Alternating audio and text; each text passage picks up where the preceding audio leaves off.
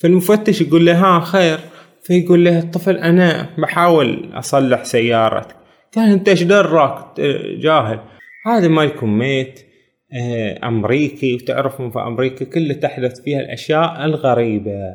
فلما عصرت المنشار تقطعت هي إلى أجزاء متفرقة.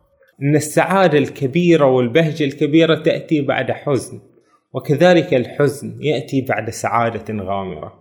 الناس إلا مثلا يقولون هذا الأطفال جايبينهم المسجد يزعجوننا ويسوون فوضى وهكذا. مرة ثلاثة أصدقاء فقالوا وش هالبلد هذه؟ خلنا نطلع من هالديرة هذه. السلام عليكم أهلا وسهلا بكم في بودكاست أبحار. نتحدث اليوم عن كتاب نبأ يقين لأدهم شرقاوي.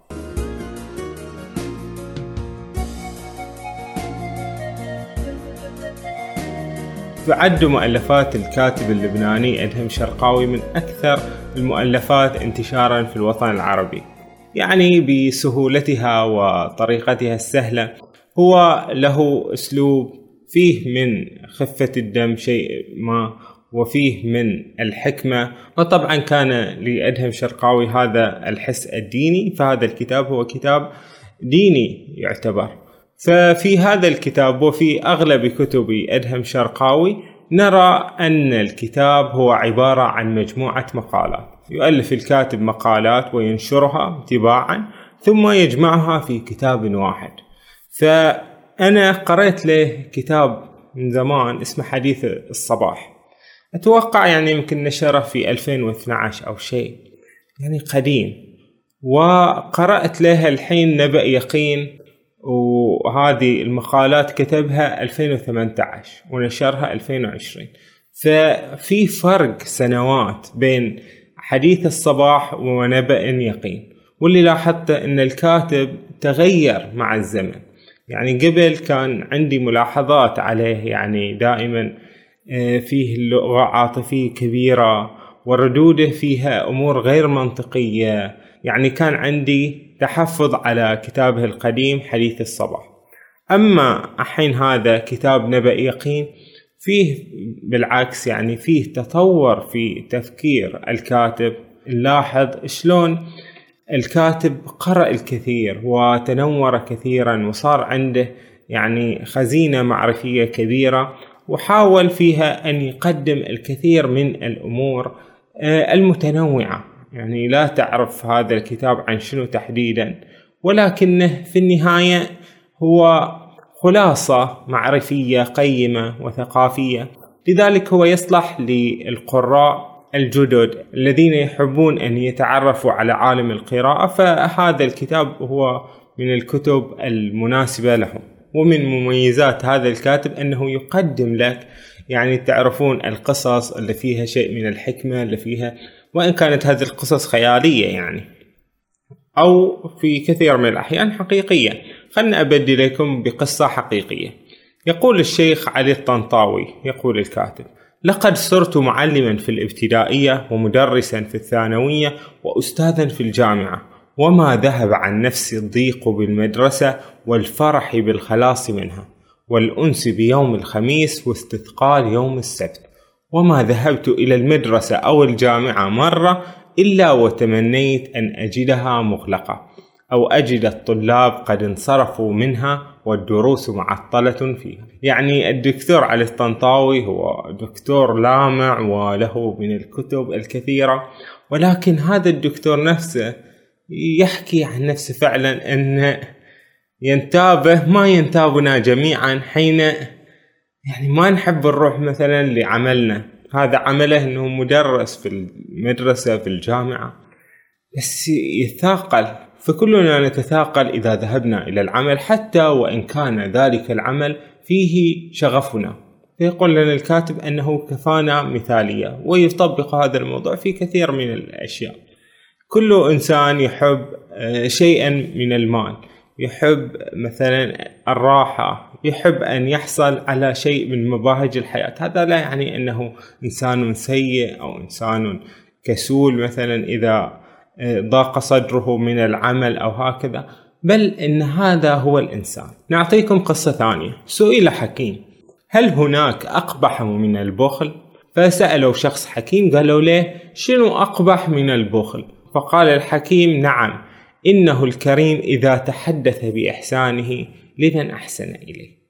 إن ذاك الكريم اللي يتحدث بإحسانه هذا أسوأ من ذلك البخيل. في القرآن الكريم يقول لا تبطلوا صدقاتكم بالمن والأذى.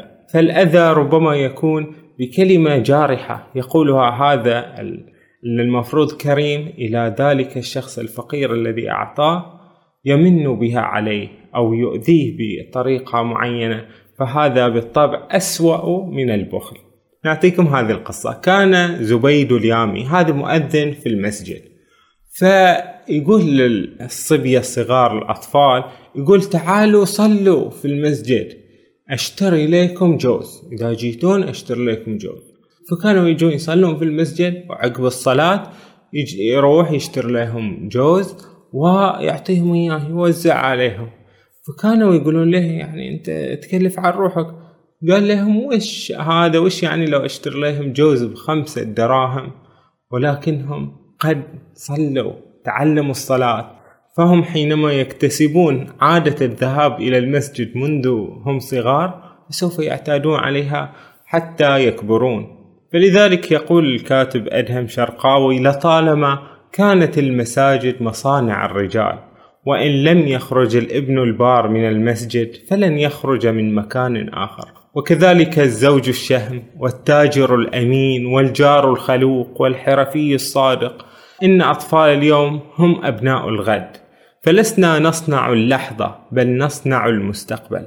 هذه السيقان الصغيرة التي تركض بين الصفوف. سيأتي يوم وتنتصب بانتظام عندما تقام الصلاة. قليلا من الصبر في جنب الله والأجر على الله. يعني يقول لهذه الناس إلا مثلا يقول هذا الأطفال جايبينهم المسجد يزعجوننا ويسوون فوضى وهكذا. لكن هذه طبيعة الأطفال. مهما يكون عندهم هذه الشقاوة وهكذا. ولكن لما تنغرس في أذهانهم في الطفولة حب المسجد وما حد يطردهم من المسجد وهكذا. شوي شوي تاخذهم تاخذهم باللين بالرحمة في هذا المسجد وتؤدبهم بآداب المسجد فإنهم هم سيكونون أعمدة ذلك المسجد. وسوف تراهم يصلون يوميا في ذلك المسجد. ينقل لنا الكاتب هذه القصة الجميلة. يقول ليه كان في قرية صغيرة نائية من قرانا قرى الوطن العربي. كان في مفتش رايح إلى المدرسة يشوف شنو وضع المدرسة يشوف وضعها زين شطار مو شطار وهكذا. فبينما هو يمشي في السيارة وصل قريب من القرية النائية تلك تعطلت به السيارة. فخرج من السيارة وراح يشوف وش مشكلتها وش علتها ولا يشوف في طفل جاي ليه وقاعد يطالع السيارة يحاول يساعد هذا الرجال المفتش. فالمفتش يقول له ها خير. فيقول له الطفل أنا بحاول أصلح سيارتك. قال أنت إيش درك؟ جاهل.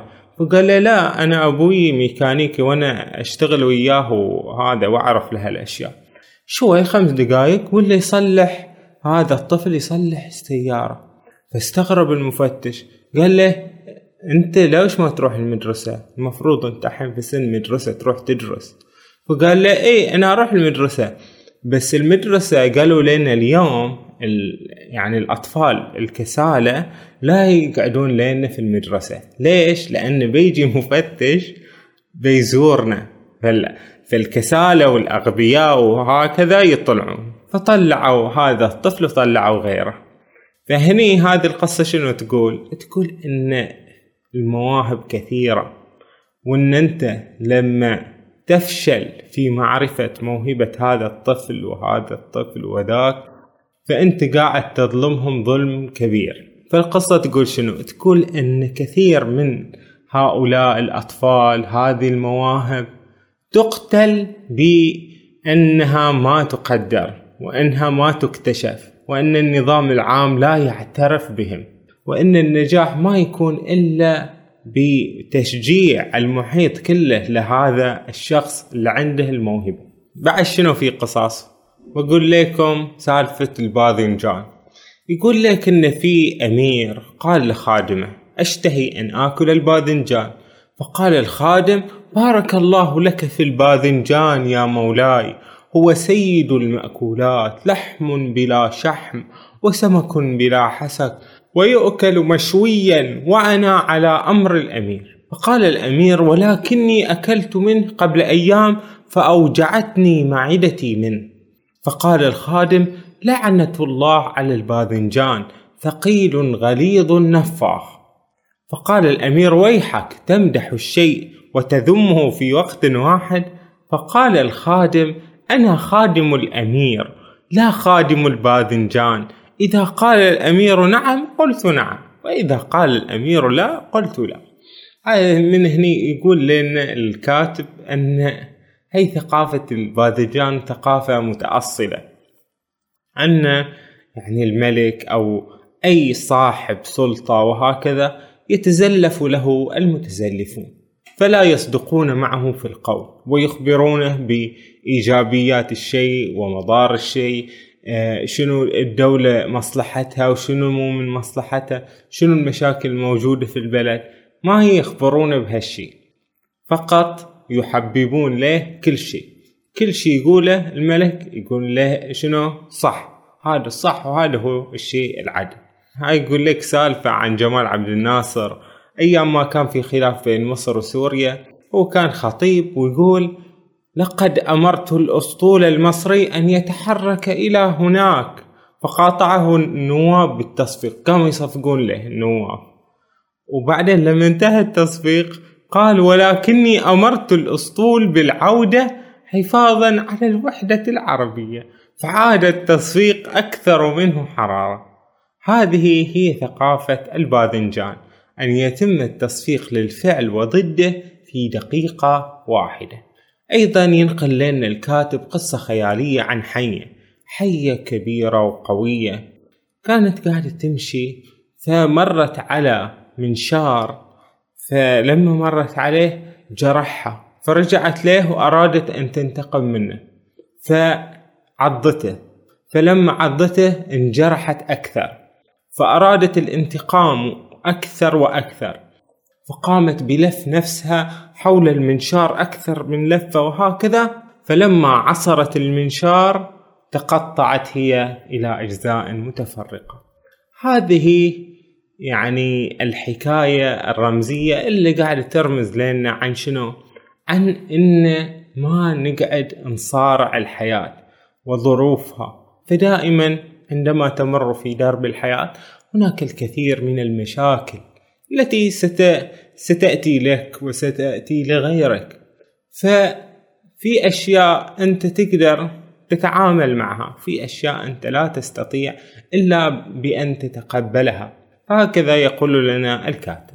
يقول لك أيضا قصة. كان في ملك قاسي القلب وأمر شخص نجار قال له سوي لي كرسي يعني يكون كرسي جميل جدا. فحاول النجار سوى كرسي جميل جدا جدا فوداه إلى الملك. ولما وداه إلى الملك شاف الملك هذا الكرسي ما عجبه فأمر بقتل هذا النجار. أمر بقتله فأخذوه الحراس وأودعوه في السجن عشان بكرة يعدمونه. فبات هذا النجار ليلته في غاية الحزن والبكاء على ما سيجري عليه في اليوم اللاحق. وفي اليوم التالي أخرجه الحراس ليقولوا له نريد منك أن تصنع تابوتا إلى الملك فقد مات. فلذلك يقول لنا الكاتب ما منا من أحد إلا ورغب في أمر ما بشدة وظن أن حياته هي هذا الشيء الذي يريده ولعله سقط حين أراد الله أمرا وأراد هو آخر ثم دارت الأيام ليكتشف أن الخيرة حقا كانت فيما اختاره الله لنا. هكذا نحن البشر. لا ندرك إلا متأخرين أن الله أحيانا يحرمنا ما نريد ليمنحنا ما نحتاج. نقول لكم قصة خيالية ثانية. يقول لك كان في حاكم في زمن قديم جدا. ما كان في أي أحذية. فالحاكم قاعد يمشي يتجول في آه، مملكته وبينما هو يمشي حافيا هكذا والناس كلهم حفاي تورمت قدماه.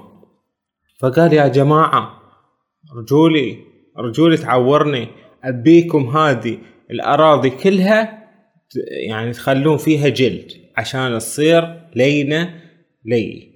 فكل مملكتي أبيها شنو؟ جلد. فاحتاروا الناس ما هم عارفين وش يسوون لهذا الملك. بعدين جتهم الفكرة قالوا له يا ملكنا إيش رأيك نحط تحت آه، أرجولك قطعة جلد وهني انولدت فكرة الأحذية.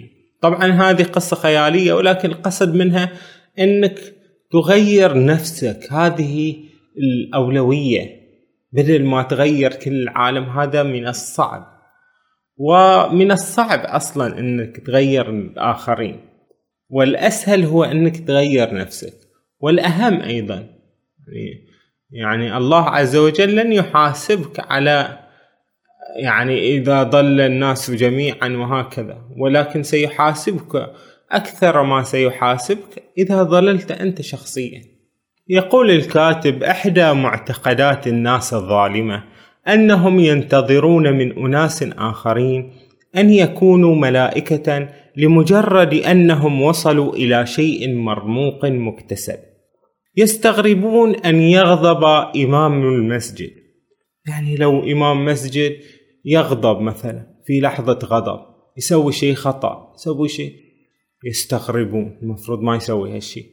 وتحب المتدينة ويجمع المال الوزير ويكره الملك. ويخاف البروفيسور ويتذمر الفيلسوف ويشكو الثري. يقول الكاتب أن الناس هم الناس تعتبرهم ما تعتبرهم من الأمور النفسية من الغضب من آه، الأخطاء من كثير من الأمور. ولا يعني الله هو هو الذي سيحاسبهم. وحينما يخطئ الشخص أنت مو لازم فجأة خلاص طلعة ما دام أخطأ فأفضحه وهكذا طلعه من الملة. فلذلك يقول الكاتب فلماذا نريد من الناس أن يكونوا ملائكة؟ يا أيها الناس نحن نهاية المطاف ناس. يعطينا الكاتب ثلاث أسرار للسعادة لكي نكون سعداء.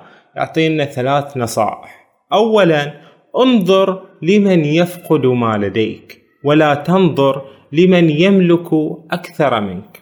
يعني لا تنظر إلى ذلك الشخص الذي لديه ما لا تملك بل انظر إلى من ليس لديه ما تملك. فمثلا إذا كنت مريضا فانظر إلى ذلك صاحب المرض الأسوأ منك. إذا كنت فقيرا فانظر إلى الأفقر منك. مهما كانت ظروفك فسترى من هو أسوأ حالا منك. أيضا استمتع بما أعطيت ولا تتحسر على ما أخذ منك. لا تقعد تتحسر على شيء مضى وذهب عنك. الإنسان يفقد ويفقد ويفقد وهكذا إلى أن يفقد هو. فلا تتحسر على الماضي. واستمتع بما لديك الآن. حين أنت عندك هالشيء استمتع به. النصيحة الثالثة التي يقولها الكاتب عدد نعمك ولا تعدد همومك. يقول الكاتب اصنع يوم إنسان تصنع يومك. يعني أسعد إنسان في يوم ما بتصنع يومك. أنت أيضا بتسعد.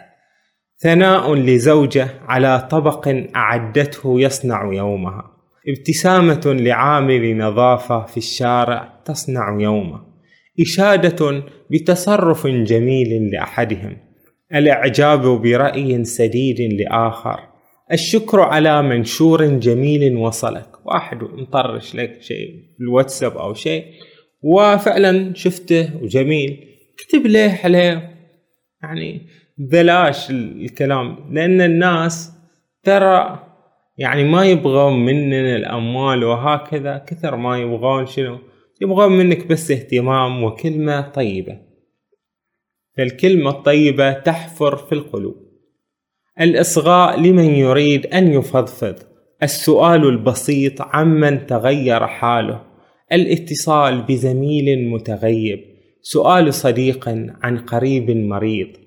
تعزية آخر بفقيد كل هذه الأشياء البسيطة تصنع أيام الناس. وما العمر إلا محطات قصيرة ولحظات.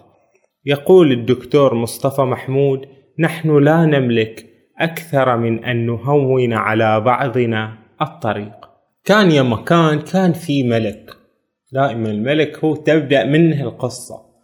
هذا الملك يبي يحسن من شعبه. فأمر وزيره أن يحفر في الليل حفرة ويحط فيها ذهب. في وسط الشارع يحفر حفرة ويحط فيها ذهب. ويحط فوق هذه الحفرة صخرة. وحط حارس قريب من هذه الصخرة عشان يشوف وش بيصير. ففي اليوم التالي مر تاجر فرأى الصخرة. جت تاجر وشاف الصخرة قال هذا شنو؟ تسيب. منو حاط هذه الصخرة؟ وش هالمشاكل ومشى. جاء رسام فرأى الصخرة قال شنو هالمنظر القبيح؟ مو جميل. ومشى. مر ثلاثة أصدقاء فقالوا وش هالبلد هذه خلنا نطلع من هالديرة هذه وبعدين آخر شي مر فلاح. قال أوه هاي صخرة المفروض ما ما تكون هني. يلا خلنا أجي أشوف يمكن أشيلها أو شيء هذا فلاح. راعي شغل. مو بس كلام.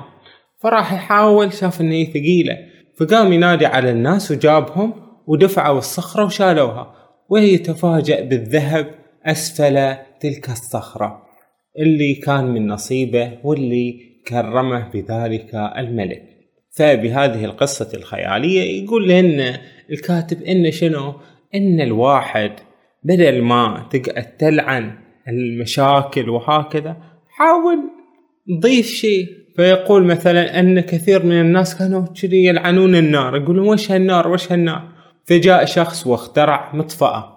هناك أناس يلعنون البحر. اللي يغرق الناس وهكذا. فجاء شخص واخترع سترة النجاة. أناس كثيرين يلعنون الحرب. وهناك من يصنع شنو؟ السلام؟ لا يصنع ملجأ. وناس كثيرين يلعنون الجفاف. وهناك من يحفر بئرا. فالإنسان بدل أنك تلعن بدل أنك تغضب من من هذولين الناس الذين أفسدوا في الأرض وهكذا بدل ذلك قدم شيئا قدم شيئا ولو بسيطا. يقول لنا الكاتب قصة لشخص اسمه مالكوم ميت.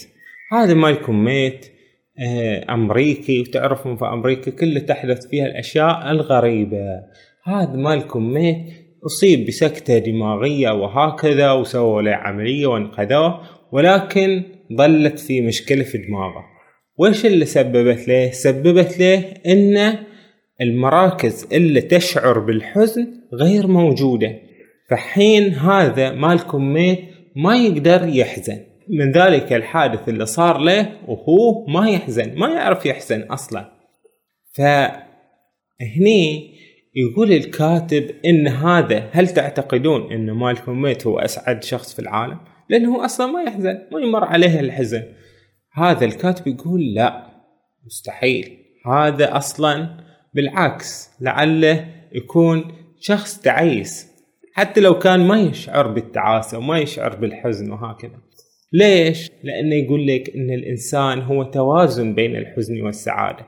وحينما لا يكون هناك حزن لا يكون هناك سعادة أصلا. أن السعادة الكبيرة والبهجة الكبيرة تأتي بعد حزن. وكذلك الحزن يأتي بعد سعادة غامرة. هذه الحياة ليست حياة فقط سعادة. فيها الكثير من الحزن فيها الكثير من الأحزان فيها فقد فيها خسارة فيها الكثير من الأمور اللي فيها تعب ومشقة سواء تحدث لك أم تحدث للآخرين حولك أم تحدث للإنسانية عموما. فيقول الكاتب اقتباس جميل أعجبني أعرف أن الحزن شعور صعب ولكن صدقوني ثمة مواقف في الحياة لا يوجد أقسى من أن تحزن تجاهها إلا أن لا تحزن. ودمتم بسعادة. يقول أن هناك مواقف في الحياة مثلا أنك تحزن على فقر معين تحزن على مرض آه، لإنسان قريب لك. إن الحزن على هذه المصائب هو أمر قاس عليك وعلى غيرك. ولكن ما هو احسن من ذلك هو أنك لا تحزن. لأن الحزن هو جزء من الحياة ويجب علينا أن نتقبل الحزن كما نتقبل السعادة أيضا. طبعا هذا لا يعني أن الإنسان يبقى في الحزن ولكن هي فقط إعادة اعتبار لمشاعر الحزن ومشاعر السعادة التي كلها في مجموعها وفي توازنها تشكل الإنسان الجاد في هذه الحياة.